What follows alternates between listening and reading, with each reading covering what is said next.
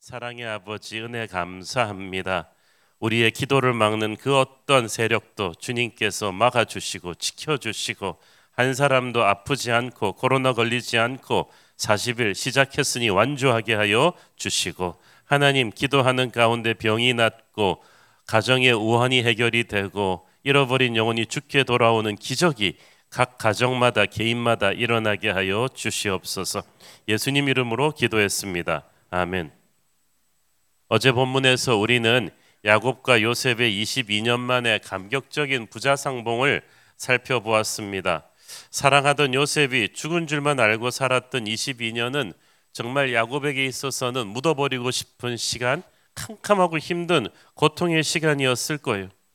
게다가 천하를 휩쓴 대흉년으로 또 가족이 굶어 죽기 일보 직전까지 갔으니까 뭐 가장으로서 야곱은 인생 최악의 시간을 살고 있었습니다. 그런데 누가 알았겠습니까? 그 끔찍한 대흉년을 통해서 야곱과 그 아들들이 잃어버렸던 요셉을 총리 대신이 된 요셉과 다시 만나게 될 줄을 어떻게 알았겠어요? 즉 다시 말해서 대흉년이 그 끔찍한 재앙이 오히려 영적 세옹지마처럼 요셉과 다시 만나는 축복의 계기가 된 거예요. 그래서 여러분 여러분을 지금 억누르고 있는 그 엄청난 고난이 고난으로 끝날 거라는 생각을 하지 마십시오. 대흉년이 요셉에게로 이어준 것처럼 여러분을 누르고 있는 그 고난이 여러분이 알지 못하던 여러분의 인생을 바꿀 새로운 축복으로 연결시켜 줄지도 모르겠습니다. 그렇게 하나님의 은혜로 야곱과 요셉은 다시 만나게 되었고 요셉을 만남으로 인해서 야곱 일가족 70명은 이제 굶어 죽을 걱정 없는 애굽으로 이민 올 수 있게 되었습니다. 결국 야곱과 요셉의 재회는 야곱의 슬픔이 씻어지면서 요셉과의 꿈이 이루어진 거죠. 그래서 요셉이 옛날에 꾸었던 그 꿈은 단순히 자기가 높아져서 아버지와 형들로부터 절 받는 게 아니었어요. 요셉의 꿈은 요셉으로 인해서 야곱 일가가 대흉년으로부터 구원을 받고 장차 이스라엘을 이룰 열두 지파가 이제 형성이 되는 그 큰 꿈이었습니다. 여러분의 꿈은 여러분을 출세시켜 주기 위한 꿈이 아닙니다.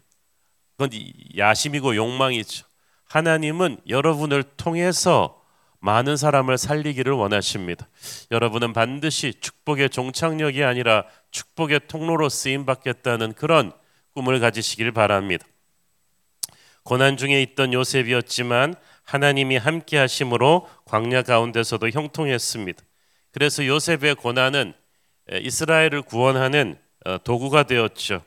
하나님이 함께하는 인생이라고 해서 고난으로부터 열외되는 게 아닙니다.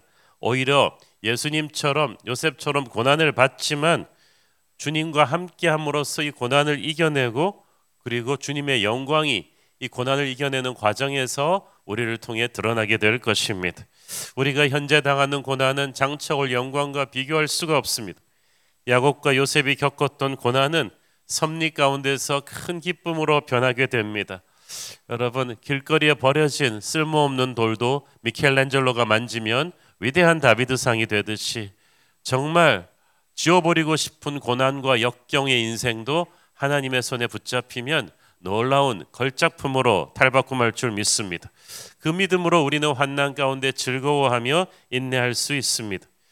야곱과 요셉 부자가 서로 끌어안고 흘린 눈물은 단순히 부자 상봉의 감격의 눈물이 아닙니다. 그것은 하나님의 놀라운 섭리에 대한 기쁨입니다. 그동안의 야곱이나 요셉이 겪은 모든 사건 사건들에는 하나님의 놀라운 인도하심이 있었습니다. 자, 이제 요셉이 아버지와 가족들을 바로 왕에게 가서 인사를 시킵니다. 그리고 그 전에 중요한 사전 교육을 시킵니다. 요셉의 이 오리엔테이션이죠. 가족들 오리엔테이션에서 우리는 성공의 한가운데에서 우리가 얼마나 절제하고 겸손하고 지혜로워야 되는지를 배웁니다. 보통 사람들이 고난을 견디는 것보다 성공을 견디는 게 힘들어요. 견딘다는 말이 이상하지만 성공을 잘 다루어야 됩니다. 하나님이 여러분을 높여 주셨을 때, 돈을 벌게 해 주셨을 때 그때 교만해져 가지고 절제력을 잃어버리면 다 망하는 거거든요. 그래서 이 성공의 자리에 섰을 때 우리가 이 축복을 어떻게 핸들해야 되는지 지혜가 필요해요. 겸손이 필요해요. 절제가 필요해요. 이 요셉이 그 가족들 사전 교육에서 우리가 그걸 읽을 수가 있죠. 31절, 34절 읽습니다. 요셉이 그의 형들과 아버지와 가족에게 이르되 내가 올라가서 바로에게 아뢰어 이르기를 가나안 땅에 있던 내 형들과 내 아버지의 가족이 내게로 왔는데 그들은 목자들이라 목축하는 사람들이므로 그들의 양과 소와 모든 소유를 이끌고 왔나이다 하리니 바로가 당신들을 불러서 너희 직업이 무엇이냐 묻거든 당신들은 이르기를 주의 종들은 어렸을 때부터 지금까지 목축하는 자들이온데 우리와 우리 선조가 다 그러하나이다 하소서 애굽 사람은 다 목축을 가증히 여기나니 당신들이 고센 땅에서 살게 되리이다. 요셉의 이 당부를 이해하기 위해서는 그 당시 문화에 대한 설명이 좀 필요합니다. 이스라엘 민족은 아시다시피 조상 대대로 이 목축업을 주업으로 살아온 유목민입니다. 가나안의 척박한 산지와 기후 조건이 딱 맞았기 때문이죠. 그런데 애굽인들은 농경 문화입니다. 풍부한 나일강의 수자원을 끌어들여서 비옥한 땅을 일군, 일군 우리가 아는 엄청난 도시 문명이죠. 그래서 애굽인들은 자기들이 세계 최강대국의 도시 문명, 농경 문명의 자존심이 하늘을 찔렀기 때문에 다른 이방 민족들을 멸시하는 경향이 있었습니다. 특히 목축업에 종사하는 히브리인들 같은 유목민들은 좀 2등 클래스 국민으로 이렇게 혐오하는 성향이 있었어요. 그런데 요셉은 오히려 이 점을 교묘하게 기회로 인용했습니다. 자, 요셉의 일가족이 총리 대신 친인척이잖아요. 애굽으로 와서 갑자기 바로의 총애를 받으며 정착하는 게 모두가 좋아하는 것만은 아니라는 것을 요셉은 직감적으로 알았습니다. 수많은 떠오르는 권력자의 가족들이 질시와 견제의 대상이 되어서 어떻게 나중에 무너지는가를 잘 보고 있었습니다. 자기 자신도 그 젊은 나이에 그 1인지한 만인지상의 자리에 올라서 그런 질시의 대상이 되고 있다는 걸 알았어요. 만약 토박이 애굽인들이 야곱 일가족이 자신 애굽의 기존 세력을 위협한다고 판단이 되면은 어떤 일이 일어날 줄 몰랐습니다. 요셉이 살아 있을 때는 그런 반발감을 드러내지 못한다고 해도 요셉이 죽고 나면 누가 이 야곱 일가족의 안전을 장담하겠습니까? 그래서 요셉은 아예 바로 왕과 신하들에게 자기 가족들은 이 농경 문화를 장악하고 있는 애굽인들에게는 전혀 위협이 안 되는 유목민들임을 강조함으로써 우리는 그냥 양치고 이렇게 하면서 살겠다 하면서 애굽 토박이들의 경계심을 누그러뜨려 버린 거예요. 최대한 몸을 낮추고 살기로 한 것입니다. 요셉은 야곱 일가족이 고센에 거축, 거주하게 될 거라고 했습니다. 요셉은 애굽 사람들이 목축업을 잘 싫어하기 때문에 십중팔구 바로는 야곱 일가족을 고센 땅에 거주하게 할 것으로 예측했습니다. 왜냐하면 농경 문화 위주의 애굽인들에게 있어서는 고센은 목축하기에 좋은 땅이기 때문에 별로 가치가 없는 땅이에요. 하지만 목축업을 하는 이스라엘 사람들한테는 굉장히 좋은 땅입니다. 그래서 바로 왕과 신하들은 지금 애굽을 살려준 요셉에 대한 감정이 너무 좋았기 때문에 요셉이 아마 애굽 한가운데에 노른자 땅을 달라 그래도 다 줬을 거예요. 그런데 지혜로운 요셉은 그럴수록 조심했습니다. 제가 아는 한 미국 교포 목사님이 오랜만에 휴가를 받아 가지고 서울을 방문하게 되었습니다. 그런데 옛날부터 알고 지내던 사업하는 교인 한 분이 서울에 살고 있었는데 마침 자기가 외국 출장 가게 되었다면서 목사님 서울 계실 동안에 우리 집 쓰세요 하고 아파트를 내줬어. 아파트에 들어가 보니까 평생 이거 LA 촌 사람 이 목사님이 한 번도 본 적이 없는 한국에서 100평짜리 굉장히 좋은 스카이 타워에 있는 엄청나게 좋은 아파트. 목사님 냉장고에 있는 음식 뭐 방에 있는 것들 모두 목사님 그냥 집처럼 쓰세요. 그 말을 들으니까 더 무서워. 어, 상대가 내게 호감을 가지고 백지수표를 줬을 때 X를 조심스럽게 써야 되죠. 그래서 목사님은 호텔보다 더 조심조심 하루 청소하고 닦고 정리하고 자는 방에만 곱게 들어가서 자고 그렇더라는 거지. 그것이 절제 지혜예요. 요셉이 바로 이런 겸손과 절제의 지혜가 있는 사람이었습니다. 바로는 분명히 요셉의 일가족에게 애굽의 어느 땅이든지 선택해라 내가 다 줄 것이다라고 제안했지만 상대가 이런 파격적인 호의를 베풀수록 처신을 조심해야 된다는 걸 요셉은 알고 있었어요. 그래서 애굽인들이 선호하는 기름진 농경지가 아니라 아주 그 변두리 지역의 가축을 키우는 목초지 지형의 고센 땅에서 살 계획을 세웠습니다. 막강한 총리 대신에 친인척 가족들이지만 우리는 애굽 정치에 애굽 핵심 경제에 관심이 없습니다. 그냥 우리는 우리 분수대로 조용히 변두리에서 살겠습니다. 어, 요셉은 보니까 참 자기의 선을 넘어가 본 적이 없는 사람이. 그래서 그 위치에서 바로 왕과 많은 신하들의 신뢰를 받고 있었던 것 같습니다. 어, 무슨 요청을 해도 바로는 들어주었을 것이지만 요셉이 그걸 절제했다. 우리가 세상 속에서 승리하는 지혜 중에 하나죠. 사람들이 우리를 믿어주고 박수 쳐주고 뭐든지 다 가져도 좋다고 할수록 절제해야죠. 겸손해야죠. 우리가 뭐든지 다 가질 수 있는 건 천국이지 세상이 아닙니다. 세상에서는 아무리 상황이 좋아 보여도 우리는 영적인 전쟁터에 나와 있다 생각을 하고 절제와 겸손이 필요합니다. 하나님께서 야곱 일족으로 하여금 고센에 정착하게 하신 데는 또 다른 이유가 있었습니다. 고센은 애굽 사람들이 주로 모여 살던 수도로부터 멀찌감치 떨어져 있었습니다. 그래서 이스라엘 사람들은 정치, 경제, 종교적인 면에서 모두가 애굽인들의 관심 밖에서 갈등을 일으키지 않고 자유롭게 살 수 있었어요. 만약 애굽의 번화한 노른자리 땅에 딱 살았으면 아무리 요셉의 일가족이라고 해도 애굽 문화에 동화되지 않을 수 없었을 것입니다. 하나님께서는 그들이 애굽에선 살지만 애굽인들의 문화에 섞여 들어가지 않으면서 거리를 두면서 신앙을 지키며 살도록 배려해 주신 거예요. 우리가 세상 속에 살지만 세상에 속한 자들이 아닙니다. 그래서 우리가 세상에서 짭을 갖고 세상 사람들과 관계를 가지지만 선이 있어야 돼요. 우리는 세상의 가치관에 같이 휘둘리는 사람이 되어서는 안 돼요.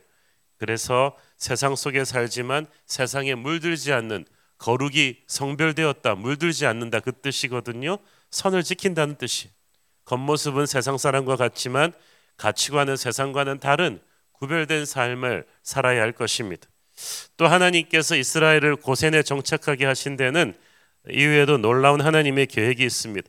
잠깐 지도를 좀 보면서 설명을 드렸는데 드리겠는데 이 고센이 이 나일강 삼각지 그 근처에 위치했기 때문에 굉장히 해양으로도 진출할 수 있는 교통의 허브였습니다. 기후가 좋고 포도밭과 올리브 숲이 있는 곳이고 목초지가 대규모의 가축과 군맛대를 수용할 수 있었습니다. 거기서 그들은 애굽의 그 가축들을 많이 길러 주었죠. 군사상으로 국경에 있었기 때문에 굉장히 나중에 개발이 돼 가지고 훗날 애굽의 탁월한 통치자 람세스 2세가 여기를 제2의 수도로 세우는데 그 도시 이름이 바로 고센의 람셋입니다. 이걸 잘 기억하십시오. 왜냐하면 수백 년 뒤에 여기서부터 출애굽하기 때문이죠. 고센이 국경 도시로서 이틀만 걸으면 애굽에서 바로 벗어날 수 있습니다. 400 몇 년 뒤의 역사지만 그 지금은 바로에게 총애를 입는 가족이었지만 그때 만약에 애굽의 중심에 위치했었더라면 결코 출애굽을 그렇게 빨리 할 수 없었을 거예요.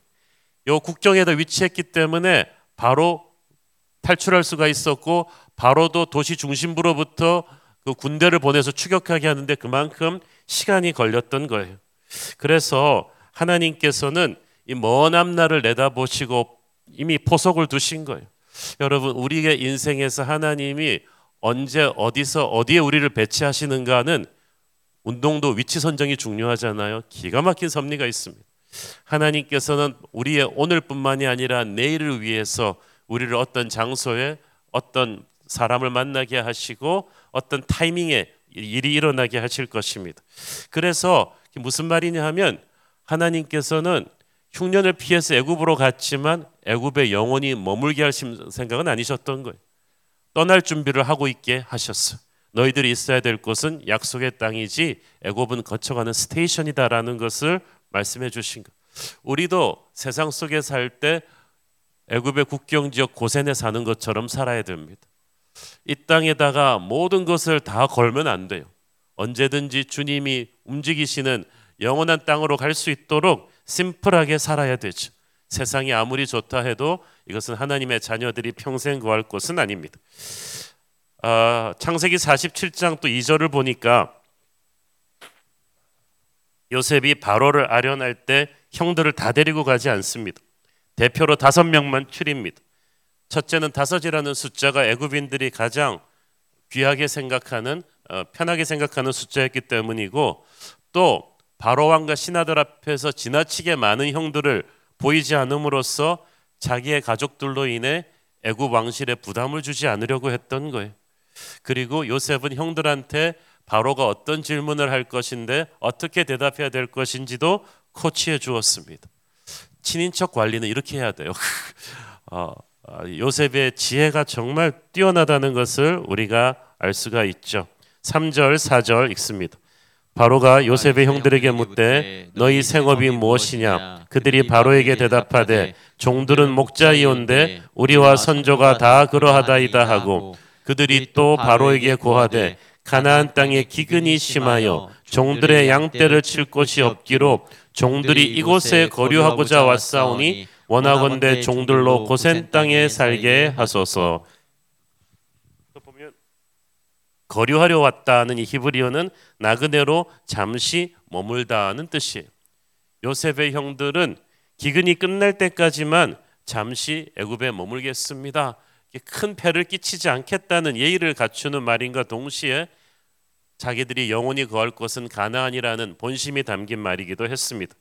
실제로 이들은 대흉년 몇 년만 피하면 다시 가나안으로 돌아갈 생각이었던 것 같아요. 그런데 하나님께서는 그들의 뜻과는 무관하게 하나님의 뜻대로 무려 430년이라는 세월 동안 그들이 애굽에 거주하게 하셨습니다. 그래서 애굽에서 처음에 잘 대접받고 교육받고 그러면서 그들을 강대한 민족 그리고 숫자만 많은 민족이 아니라 애굽의 지식 문명을 다 흡수한 1등 국가가 될 수 있는 실력을 갖추도록 준비시켰던 것 같아요. 여러분 하나님이 참 그러십니다. 어떨 때는 내가 여기 길게 있으려고 생각하고 왔는데 바로 떠나게 하는 때가 있고요. 어떤 때는 몇 년만 있다 가려고 왔는데 하나님께서 길게 있게 하는 때가 있어. 제가 그랬어요. 24년 전에 미국에서 교포 목사로 서울에 왔는데 한 2, 3년 한국 목회 배우고 다시 돌아가서 미국 신학교 교수하면서 교포 목회하려고 그랬는데 하나님이 24년간 주저앉히시더니 새로운 교회까지 개척하면서 어 근데 하나님의 뜻을 우리는 짐작조차 할 수 없습니다. 그래서 우리가 계획은 짜지만 너무 촘촘하게 짜지 않는 게 좋습니다. 하나님이 어떻게 흔드실지 모르기 때문이죠. 그런데 여기까지는 요셉의 예측대로 되었는데 한 가지 또 변수가 예상치 못했던 변수가 발생했어요. 5절 6절 바로가 요셉에게 말하여 이르되 네, 네 아버지와 형들이 내게 왔은즉 애굽 땅이 네 앞에 있으니 땅의 좋은 곳에 네 아버지와 네 형들이 거주하게 하되 그들이 고센 땅에 거주하고 그들 중에 능력 있는 자가 있거든 그들로 내 가축을 관리하게 하라. 바로 왕이 요셉의 형들 중에서 능력 있는 자들은 왕의 가축을 관리하라고 한 거예요. 왕의 가축이라 한 것은 왕족들이 타고 다니는 말들이에요. 이게 서너 마리 있는 게 아니에요. 애굽의 그 기마대가 엄청나잖아요. 왕족의 가족들은 최고의 아라비안 명마로 수백 마리입니다. 이걸 관리한다는 것은 굉장한 특혜입니다. 그래서 왕의 가축들을 관리하고 있으면 어떻게 됩니까? 고센 땅에 살지만 외톨이가 되지는 않아요. 항상 수도까지 왔다 갔다 하기 때문에 왕과 항상 대화할 수 있는 교류할 수 있는 문을 열어준 거죠. 왕도 대단한 사람이에요. 요셉의 가족들로 하여금 항상 왕을 알현할 수 있는 공식적인 루트를 열어줌으로써 다른 그 어떤 사람도 요셉의 가족을 함부로 대하지 못하게 한 것입니다. 그래서 야곱 일족은 애굽에 와서 필요한 땅과 물과 음식도 공급받고 이 왕과 direct 핫라인까지 개설하는 그런 안정된 직장도 얻게 되었죠. 자, 여러분 야곱 일가족이 보세요. 요셉 하나만 보고 왔는데 오면서 애굽의 어느 동네 학군이 좋고 어느 아파트에 가 살아야 되고 어디 직장을 찾아야 될지 걱정하지 않았고 걱정한다 한들 뭐 애굽에 대해서 아무것도 모르는데 별 소용도 없었을 거예요. 하나님께서 그들이 요셉 하나만 보고 왔더니 애굽에서 어떻게 살지를 챙겨 주셨습니다. 여러분 먼저 그 나라와 그 의를 구하면 다른 모든 것을 더해 주실 것입니다. 여러분이 예수님 한 분만 확실하게 붙든다면 어디 가서 누구를 만나고 뭘 할지 걱정하지 마세요. 세상 최고의 백이 예수님이십니다. 여러분은 높은 사람 몰라도 예수님은 다 아십니다. 예수님이 결정하시면 여러분의 길에 어떤 사람을 만나게 해 주실 것입니다. 어, 애굽의 등을 쳐서 이집트 애굽 이스라엘 사람들을 이렇게 큰 민족으로 만들었듯이 하나님께서 세상 누구의 등을 쳐서라도 여러분을 먹이시고 입히시고 인도해 주실 줄로 믿습니다. 빌립보서 4장 19절 보십시오. 나의 하나님이 그리스도 예수 안에서 영광 가운데 그 풍성한 대로 너희 모든 쓸 것을 채우시리라. 사람들은 너희 모든 쓸 것을 채우시리라. 요것만 보는데 중요한 건 그 앞에 말이에요. 하나님께서 예수 안에서 그 말은 무슨 말이에요? 이 모든 필요를 공급받으려면 예수님 안에 있어야겠죠. 매일매일 기도로 하루를 시작한다는 것은 예수님 안에 있겠다는 거죠. 예수님 품에서 떠나지 않겠다는 걸. 그러면 여러분의 모든 필요는 걱정할 필요가 없어. 야곱 일가족은 그냥 요셉만 확실하게 잡으니까 모든 게 공급되었듯이 예수님만 확실하게 잡으면 여러분의 모든 것이 공급될 줄로 믿습니다. 그분이 항상 최선의 길로 인도할 것입니다. 그러므로 기도 응답을 여러분의 원하는 대로 되는 게 기도 응답이 아니라 하나님의 뜻대로 되는 게 기도 응답이에요. 왜냐하면 여러분의 뜻과 하나님의 뜻이 충돌할 때는 항상 여러분 건 없던 걸로 하세요. 항상 하나님의 것이 옳습니다. 그분을 신뢰하십시오. 그러므로 어두운 광야를 지난다 할지라도 더욱 믿음을 가지세요. 아유, 내 인생에는 언제쯤 햇볕이 들까? 나는 항상 남들한테 뒤처지는 거 아니야? 이러다가 언제 우리 애는 좀 사람이 될까? 언제 우리 집은 형편이 필까? 그런 방정맞은 말로 자기 미래를 막아버리지 마세요. 오히려 사방이 캄캄할수록 아, 나 다윗인가 봐. 나 요셉인가 봐. 이렇게 고난이 오는 걸 보니까 나 이제 새벽이 가까웠나 봐. 이런 말로 하나님의 역사를 초대하십시오. 현실을 보면 절망적이죠. 그러나 하나님을 생각하면 희망이 있습니다. 기도하는 사람은 하나님을 생각하는 사람이 여러분이 유튜브를 키고 뉴스를 보면 바로 세상을 생각하게 되겠지만 기도를 하면 하나님을 생각하게 됩니다. 하나님이 우리의 유일한 희망이십니다. 그래서 하나님을 통해서 세상을 보면 우리는 돌파구가 있습니다. 그래서 하나님을 믿는 우리는 기도하는 우리는 아멘하고 나가서 절대로 방정맞은 부정적인 말을 하면 안 돼요. 자기와 자기의 미래에 대해서 하나님께서 우리를 버리지 않으신다고 말하십시오. 지키시고 인도하신다고 말하십시오. 여러분의 자녀가 아무리 속을 썩여도 여러분은 그 자녀의 미래를 푸념하면 안 되고 하나님께서 반드시 역사하실 것을 믿어야 돼요. 그냥 주님의 압박 밑에 자녀를 밀어 넣는 거죠. 그러면 하나님께서 알아서 하실 거예요. 여러분 배우자도 마찬가지. 교회는 바로 하나님이 살아계시고 인도하시고 섭리하신다는 것을 선포하는 공동체죠. 저는 올 한 해 여러분이 반드시 잘 될 거라고 믿습니다. 여러분 한 분한 한 분의 삶이 새로운 기적이 될 걸로 믿습니다. 그래서 그 기적 같은 인생을 보고 하나님이 살아계신 줄 세상이 알게 될 것입니다. 아무것도 없이 애굽으로 이민 갔지만 요셉 한 사람으로 인해서 눈부신 축복을 받았던 야곱 일족처럼 아무것도 없이 올 한 해 시작해도 여러분 잿더미로 시작한다 할지라도 남은 자들로 충분하다. 여러분이 믿음을 가지고 나간다면 하나님께서 여러분이 알 수 없었던 새로운 축복, 그 축복을 주실 줄 믿습니다. 기도하겠습니다. 주님 은혜를 감사합니다.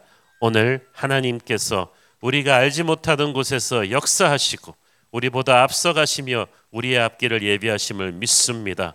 불안하고 두려워하지 않게 하옵소서. 예수님 이름으로 기도했습니다. 아멘.